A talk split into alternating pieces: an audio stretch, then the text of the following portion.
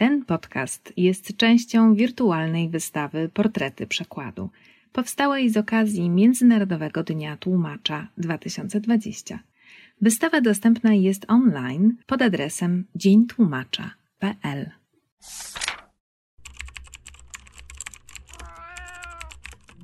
Na przykład podcast Stowarzyszenia Tłumaczy Literatury.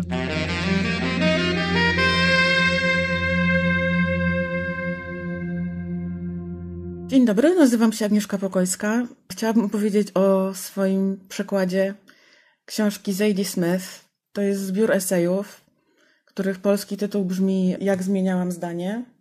Tytuł angielski Changing My Mind. Książka się ukazała w oryginale w 2009 roku, po polsku w 2010. Natomiast cały czas jest dostępna i planowane jest kolejne wznowienie. To jest bardzo mi bliska rzecz z bardzo wielu powodów, o których będę za chwilę mówić więcej. Na razie tylko może, co to w ogóle jest za rzecz dla tych, którzy Zadie Smith znają może jako głównie powieściopisarkę, a tak zdaje się jest w Polsce znana. To jest zbiór takich tekstów, które powstały właściwie przy okazji różnych okoliczności. Zadie nie planowała tej książki, ona po prostu wyszła. I to są teksty, które są pogrupowane w pięć kategorii, pięć takich części, które są zatytułowane czytanie. Tutaj jest najwięcej tekstów. Bycie, patrzenie, czucie i pamiętanie. Mnie akurat eseje w wykonaniu Zadie Smith są bliższe niż powieści. Nie jestem w tym odosobniona, natomiast wiem, że popularnie jest kochana głównie jako autorka powieści co jest plusem esejów w porównaniu do powieści, że poznajemy nie tylko wyobraźnię autorki i jej twórcze moce, które są niebagatelne, ale poznajemy jej umysł. A ona ma naprawdę piękny umysł. I poznajemy to, jak ona czuje, jak myśli, jak istnieje w świecie, jak go odbiera. I to wszystko potrafi wspaniale ubrać w słowa. Wróciłam do tej książki po kilku latach przerwy do całości, znaczy, bo fragmenty bardzo chętnie wykorzystuję, kiedy uczę przekładu na uczelni. I czułam autentyczny zachwyt i chciało mi się czytać dalej, i to nie tylko wyrywkowo. To są teksty, poza tym, że oczywiście błyskotliwe, to są niezwykle odważne i mają taką pasję i osobiste zaangażowanie. Myślę, że rzadko spotykane, jeśli w ogóle spotykane w literaturze współczesnej.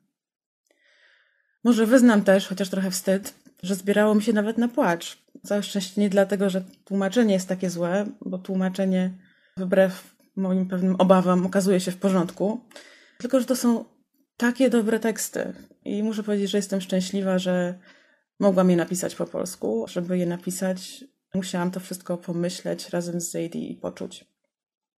Mówię Zadie po imieniu, chociaż o wielu ulubionych autorach nie mówię po imieniu. Na przykład o Szekspirze nie mówię William, ale Zadie znam osobiście od początku jej kariery, ponieważ pracowałam w wydawnictwie, które wydało jej pierwszą powieść i potem przyjechała na promocję, więc nie dość, że pierwszą powieść jej czytałam i redagowałam, pomogłam przygotować polski przekład, to później ją poznałam i od tego czasu się znamy i widywałyśmy się kilkakrotnie. Taki miły gest, mogę o tym opowiedzieć podczas spotkania e, w 2011 roku, kiedy przyjechała tutaj na zaproszenie festiwalu Miłosza. Zgadałyśmy się, że nie widziałyśmy się równo 7 lat. No i rozmawiałyśmy o tym, co się przez te 7 lat działo w jej życiu, w moim życiu. I później niespodzianie, już po tym jak wróciła do domu, dostałam od niej przesyłkę i w przesyłce znajdowała się powieść pod tytułem Seven Years. Bardzo to było fajne. Mam też poczucie, że naprawdę ją dobrze znam, przez to, że czytam wszystko, co napisała. Niekiedy nawet może znam pewne aspekty jej życia lepiej niż w przypadku najbliższych przyjaciółek. Na przykład z eseju, który tłumaczyłam do innej książki, takiego zbioru pod tytułem Feel Free, który w Polsce się ukazał pod tytułem Widzi mi się. Byłam jego współtłumaczką razem z Justynem Hunią i Jerzym Kozłowskim. W tym eseju Zadie pisze, kiedy dokładnie zakochała się w mężczyźnie, który dzisiaj jest jej mężem. I jak się okazuje, był to dzień, którego kawałek z nimi spędziłam. I spędziłam z nimi też poprzedni dzień i kawałek następnego. I to jest takie naprawdę bardzo zbliżające, coś takiego o kimś wiedzieć. Znam też na przykład datę ich ślubu i motywację, dlaczego wybrali ten, a nie inny dzień w roku. Zainteresowanym mogę podpowiedzieć, że ta data jest podana chociaż w wersji zaszyfrowanej, nie takiej oczywistej, w powieści o pięknie. No i muszę powiedzieć, że autentycznie mnie cieszy myśl, że ta nasza znajomość czy przyjaźń trwa i będzie trwała, dopóki Sadie Smith będzie pisać, a ja będę czytać i tłumaczyć. Mam nadzieję, że jeszcze to będzie trochę czasu. Kiedy teraz wróciłam do lektury tego zbioru jako całości, najbardziej poruszył mnie esej z części Czucie, która cała jest poświęcona ojcu, który zmarł w 2006 roku. Esej pod tytułem Śmiech z Ofu. On jest bardzo osobisty, ale w takim szerszym planie pokazuje, jak śmiech jest taką naszą bronią przeciwko śmierci. Jest to taki sposób człowieka na zachowanie godności, zamanifestowanie swojej niezgody na to, żeby się poddać grozie śmierci. Ojciec Zadie Smith, Harvey, był zwykłym człowiekiem, co ona przez prawie całe swoje życie miała mu za złe, że był niewykształcony, że był bardzo skromny, był wrażliwy, płaczliwy, ale był bardzo dobrym człowiekiem. I w tym eseju Śmiech z Ofu pisze o końcu jego życia, ale też o tym, co było wcześniej, że na pewnym etapie, kiedy ona się rozwijała, dojrzewała, zyskała wykształcenie, mieli coraz mniej sposobów na porozumienie i nadszedł taki moment, kiedy jedynym sposobem komunikacji było wspólne oglądanie komedii. I upodobanie do komedii, czy zamiłowanie do komedii Zadie zawdzięcza ojcu, o czym bardzo pięknie pisze i co teraz chciałabym przeczytać. Będę pomijać pewne fragmenty, ale ogólnie to są pierwsze trzy strony z tego eseju pod tytułem Śmiech z Ofu.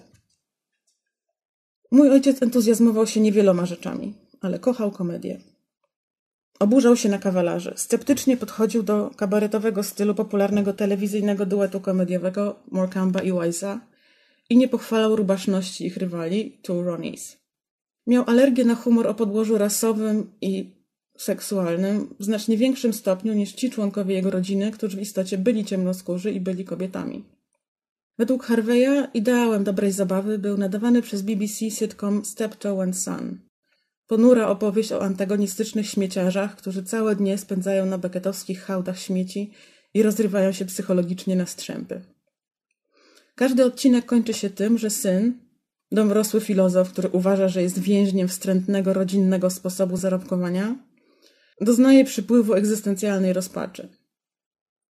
Im w komedii było więcej smutku i beznadziei, tym bardziej przypadała Harveyowi do gustu.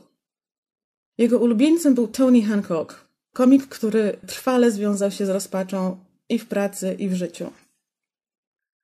Rozdzierająca niezdolność Hancocka do uchodzenia zabitnika z klasy średniej, czy do wygramolenia się w jakikolwiek inny sposób z dziury, w której się urodził, stanowiła dla Harveya źródło wielkiej wesołości, mimo że jego sytuacja życiowa była dokładnie taka sama. Uwielbiał u Hancocka jego niezłomną nadzieję oraz to, jak zawsze spotykało go rozczarowanie. Przekazał to uwielbienie swoim dzieciom, dzięki czemu odziedziczyliśmy gust komediowy dwóch pokoleń wzwyż. Druga część, o której chciałabym opowiedzieć, oczywiście nie zdążę o wszystkim, ale bardzo chciałabym się podzielić też, co najbardziej wartościowe jest moim zdaniem w tej części poświęconej czytaniu. Tym, kim jest czytelnik, Zaidi trochę się zajmuje, pisze z pozycji zarówno czytelniczki, jak i pisarki, trochę mniej z pozycji krytyczki literackiej. I taką główną definicję pożyczyła od Nabokowa ze zbioru Strong Opinions. Według Nabokowa taka definicja dobrego czytelnika brzmi: dobry czytelnik, czytelnik wielki, aktywny i twórczy, to czytelnik wielokrotny. Sadie Smith demonstruje, że jest to jej bliskie, też między innymi w tym, jak wspomina swojego przyjaciela, pisarza współczesnego Davida Fostera Wallace'a. Mówi, że trudno jest go czytać, ale ten trud jest częścią zadania, że ponowne czytanie jest tak naprawdę czytaniem. Tutaj znajdę cytat. Pisze Zadie tutaj o tomie opowiadań Brief Interviews with Hideous Men, który, kiedy tłumaczyłam ten zbiór esejów, nie był jeszcze tłumaczony na polski. Dzisiaj istnieje jego przekład autorstwa Jolanty Kozak. Podaję więc tytuł Wallace'a w wersji angielskiej, ponieważ nie było jeszcze wersji polskiej. Zadie Smith pisze tak. Tak trudny dar jak Brief Interviews zasługuje na równie trudny dar naszej wytężonej uwagi i wysiłku. Dlatego właśnie recenzja gazetowa nie mogła oddać Wallace'owi sprawiedliwości. Jego się nie da przeczytać, zrozumieć i docenić w takim tempie. Podobnie jak ja nie potrafiłabym opanować przez weekend wariacji Goldbergowskich. Jego czytelnik musi myśleć o sobie jako o muzyku, który rozkłada nuty. Dar, jakim jest dzieło, i decyduje się na to, żeby je zagrać.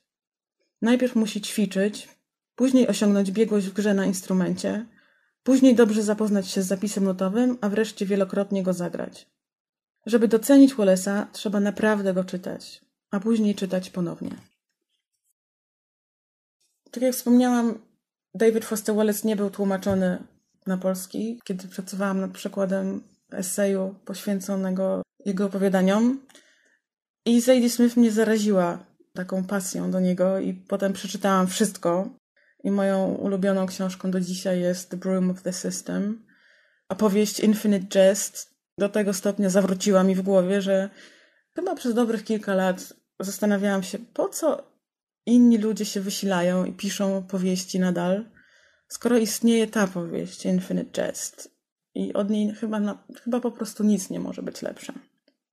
Chciałabym też pokazać na krótkim przykładzie, jak Zadie Smith czyta y, tutaj akurat swojego przyjaciela Davida Fostera Wallace'a.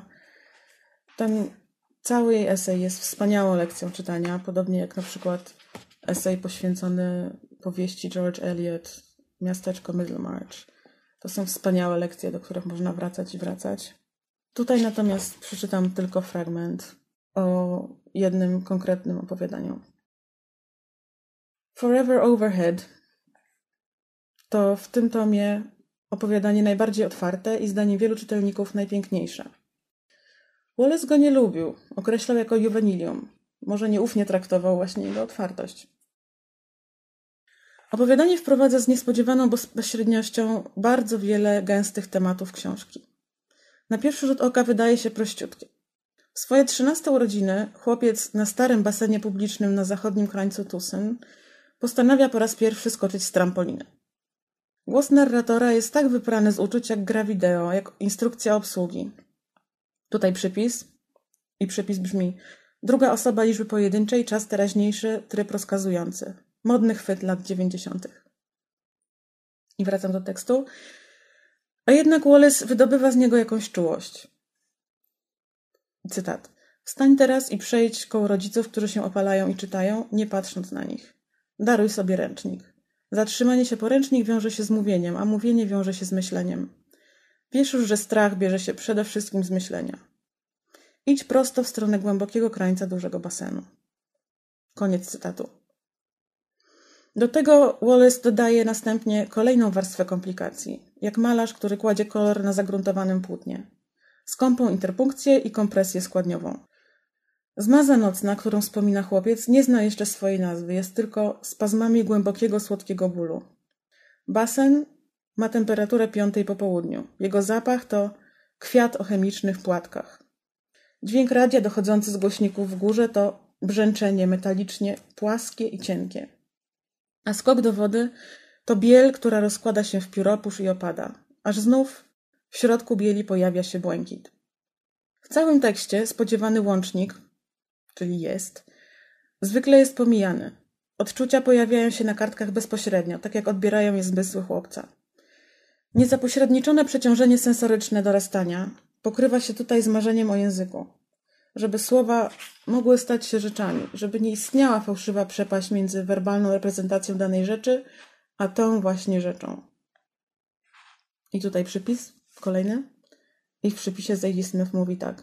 Możliwe, że pisarze marzą o tym częściej od innych. Przygotowałam sobie więcej cytatów i mogłabym długo jeszcze cytować i opowiadać, ale myślę, że się nie zmieści. To nie powinno być za długie nagranie. Czyli co? Co mogę w takiej sytuacji poradzić? Radzę przeczytać tę książkę, a potem wracać do lektury. Dziękuję. Wysłuchali Państwo na przykład podcastu Stowarzyszenia Tłumaczy Literatury.